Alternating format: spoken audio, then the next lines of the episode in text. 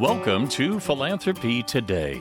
Our goal is to inspire giving by educating listeners on ways to give and how to connect with charitable causes. My name is Dave Lewis. I'm your host of Philanthropy Today. Thank you for joining the show.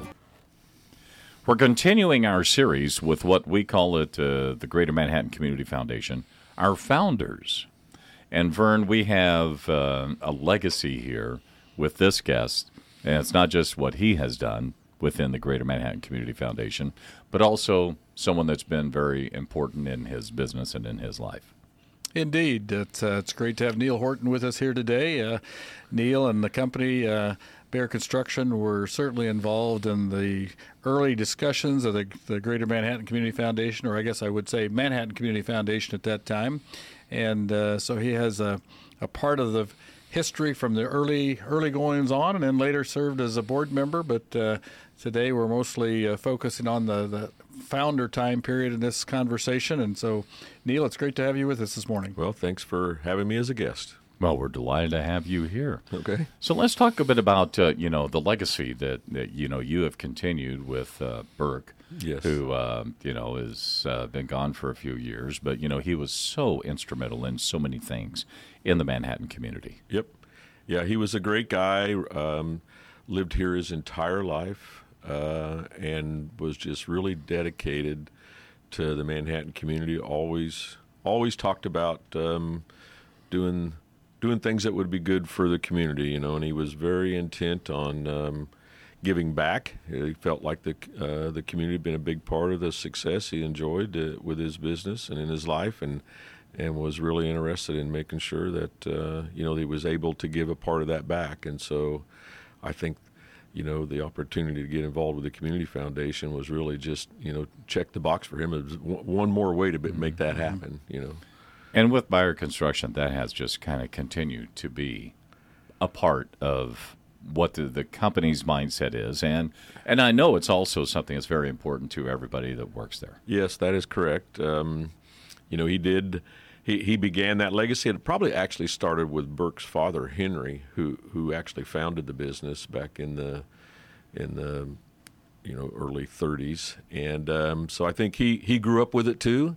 Burke did, and it was just part of his DNA, and it really became part of everybody else's that had an opportunity to be around him, because he was quite a gentleman and really commanded a lot of respect in wherever he got involved in. He always seemed to be so low key. He was low key. He was real low key. He could be a fun guy when you really got to know him, but right. He was not flashy by any stretch of the imagination. I know he was also proud of his service to the country. He was. And I remember seeing him at Veterans Day affairs, and that is something that I know that was part of, his sense of pride for country, and that transitions over into community, doesn't it? Yeah, it does. He was a veteran of World War II, and I didn't hear a lot about that over the years, but a little bit, but he had served during that time frame, and he was very appreciative of what people went through that served in the military and the hardships that they had to deal with to complete their service. And so he always made sure that he showed his appreciation for that. How did his life inspire you? I guess he was one of those mentors that you just learned by observing him, and he just always seemed to do the right thing. And so if you were someone who was looking for that kind of guidance and leadership, he was certainly one to emulate, because he just always seemed, to me anyway, to know how to do the right thing in a given set of circumstances. He was quite a mentor to me. He was a guy I really admire. We're going back 25 years with the Greater Manhattan Community Foundation. Mm-hmm. You've been associated with the foundation a long time, mm-hmm, since the beginning? Well, yeah, the company, that was my first awareness of it was, like I said, when Burke had the opportunity to contribute to it, and he came to us and said, he was going to do some of it personally and thought it would be a good idea for us to consider doing a portion of it corporately, and so we talked about it, and we agreed with him, and that's kind of what got us started. Mm-hmm. What are some of the things as, your engagement within the Greater Manhattan Community Foundation, as you look back at the 25 years that we are acknowledging now, what are some of the things that you may be most proud of? Just having, I think it's set up the vehicle, I guess you could say, for lack of a better word, that to allow broad-based support to begin to happen within the community, and it.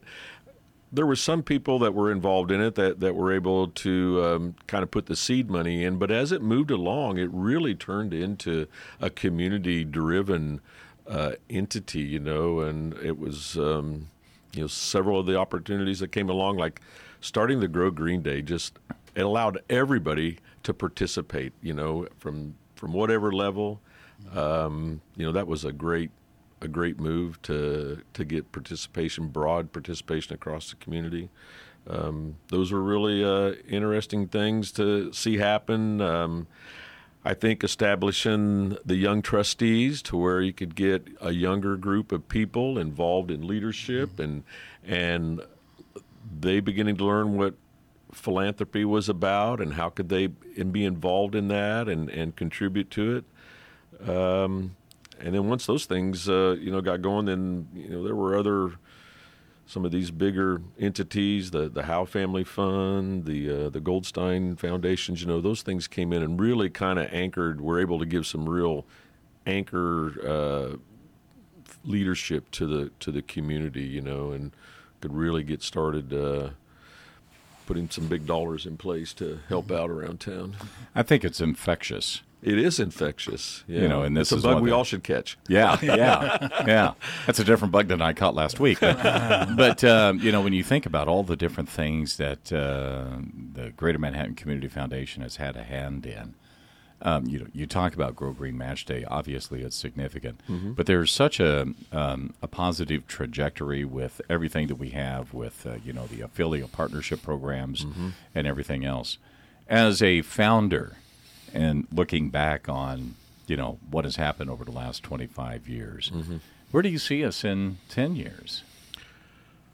Well, I would think it'd be, even more. I mean, the opportunities are endless out there to get other communities involved. When you think about the affiliate process, and I think that it has been great to share that success with other small communities in the northeast part of the state here who otherwise probably just, couldn't put something like that together. It's just tougher when you're a small community and you maybe don't have some of the resources that are available to you. So for the Manhattan Community Foundation to kind of open their doors and say, look, if you'd like to be part of this, we can show you how to do it. We can get you started. We can help you with all of the paperwork and then kind of the back end details that it takes to pull something like that off, and they can just focus on what needs are out there in their community and figure out how they might gather some people there to try and support those things. And it's really been a big plus for a lot of the smaller communities that have chosen to get involved with us in that. I figure in 10 years, Vern will be 78 and still be shaking hands and I'm sure he making will be. Connections. Yep. I'm sure he will be. I hope we can find the next generation. I'm to the point where I'm looking for the next generation of leadership in a few areas, and I'm hoping the Community Foundation can do the same thing. Well, we're doing that with Youth Impacting Community, YIC, yes. And also the Young Trustees. That's right. Yep. There have been so many different things that have been involved in the rise of the Greater Manhattan Community Foundation. Yep. You talk about those things, Grow Green Match Day, and yep. We haven't talked about the CFAs, which is a tremendous celebration of community. Yep. Mm-hmm. There's just so many. There's a certain synergy right now with the GMCF and yep. and a lot of that. Has this always been something that you had hoped to see the GMCF become? Yeah, I think so. For sure. I think that that mindset of philanthropy is probably something that has to be learned. I had to learn it, and I think that you know, when you're young, you have the energy. You might not have all of the treasure to contribute to it, but you certainly have energy. And a lot of those organizations are really just looking for that energy, someone to help serve with an event or on their boards or any number of ways. And so being able to get involved in that really does help you learn what kind of an impact you can have as an individual. It doesn't always have to be, you know, writing a check. Sometimes it can just mean being there, you know, to help out with a particular event or something that they have going. So it's a learned trait, and it's good that we got people involved to be able to work towards that. Neil, you've been involved with so many different things, as was, you know, everybody in the Bayer Construction, you know, hierarchy of years past. Yeah. What stands out about the Greater Manhattan Community Foundation as opposed to some other organizations that you may have been involved in? I don't know. There's some things that are the same, but I think that as far as you know, other charitable organizations, you know, this one was always really tied to the local community. You know, you could really know that your efforts, whatever they were being utilized right here in your own community where you live, and then it can be done at any dollar level. That kind of stood out for me, the ability early on to establish, you know, a donor-advised fund at a certain dollar level. I mean, that really let someone target their contributions towards, you know, a charitable cause that they believed in, that they had a passion for. I felt like that was unique at the time. I hadn't learned much about that until I was around it here at the GMCF. And I think also their willingness to help with fundraising events. You know, if a local nonprofit needs a little help on how they might put together a fundraising event, I've witnessed that the GMCF's willing to jump in and, you know, show them how to run an event or help them with a few pointers to where they can make it a success for themselves. Vern, he talks about, you know, helping organizations with their events, and that's a lion's share of a lot of the work that is done here because those nonprofits are. You know, the lifeblood for many people in our community. Indeed, and what we're really trying to do is be the philanthropic resource or information source for the community, and whether that's about vehicles on how to give or work with the nonprofits on maybe how to set something up to receive funds. If we can position ourselves as that knowledgeable expert or entity for advice, then donors feel comfortable, nonprofits feel comfortable. The whole process becomes very smooth and easy, and, you know, for people to do. And we're trying to make that joy of giving a big part of the success of the community foundation and for the benefit of the community. And when everybody feels comfortable, it just seems like it works so much better. You know, donors don't like doubt. So when you have donor doubt or donor concern, you know, then it kind of stops things. And so we like to make sure it's easy as possible. And we're here. We don't want to compete with the nonprofits. We're here to support the nonprofits. And sometimes when the Neils or philanthropists like Bayer or whatever decide they want to make a gift, sometimes they don't want to talk to the nonprofit right away. They maybe want to ask some questions, and we become a nice conduit for that kind of discussion as well. So, Neil, you've been so instrumental in a lot of things. You know, you've been involved in our community as, you know, with the Chamber of Commerce, past president or chair of the board, and so many other things. You have done so much, and your company has done so much for the community over the years. If you were to offer a young professional or someone who had a passion for philanthropy to work with nonprofits, to work with people in need, what advice would you give them? Well, I tell them not to wait. That just jump in with both feet and get started. Probably make a mistake or two along the way, but that's okay. Those are learning opportunities. I think. You know, you have to recruit. If you're starting from scratch, obviously, you have to recruit some help. So there's bound to be a core group of people in your community that are like-minded, and got to get together and start talking, find out, you know, what are some needs of the community, and then see if you can't rally some people to fulfill those needs. And I think just like it happened here, you'll find that that kind of just lights a fire, and it just gets going, and it catches, and next thing you know, it's burning pretty brightly everywhere in your community. And Vernon, in the interview, you know, on the podcast, you can't see it, but you can see the passion in his eyes when he talks about it, and I think that that's significant. Indeed, and so. you know, Neil and Bayer Construction, both Neil and his family, and you know, they really amplify the definition of a community. You know, they do it for the community, and the impact is, and the resulting factor is a benefit to the community in this whole process. And that's kind of the joy of Manhattan, and what people love this community, and they love the services that nonprofits are able to provide. A lot of individuals like Neil have a passionate heart for those that have needs, but he's got another job that works differently, but yet he's more than willing to support those that do support those individuals with financial need, and this community is full of them, and it's great to have Neil not only as a trustee, as he and the company as founders, but certainly he's been a part of our board leadership over time, and we're just grateful to have him part of the family.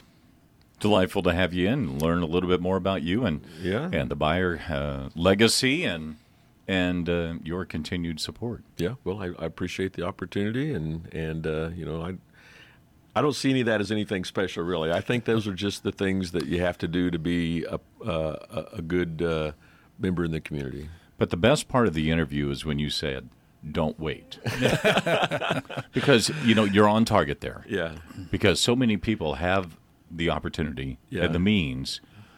Why put it off? Because you know we talk about there's such joy in giving. Yeah. And it doesn't matter whether it's time, talent, or treasure. Yeah. But that joy in giving is something that carries on through everybody that's been in any kind of capacity at the Greater Manhattan Community Foundation. Yeah.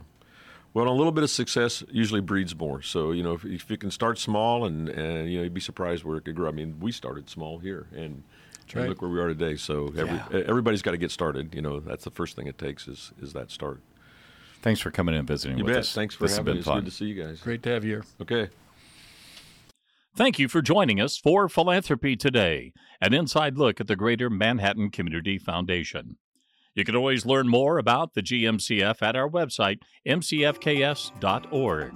We also invite you to subscribe to Philanthropy Today on Apple, Spotify, Amazon, or wherever you get your podcasts. I'm Dave Lewis. I'm proud to host Philanthropy Today. It's hosted and produced in the Ad Astra Cast Studios in downtown Manhattan, Kansas.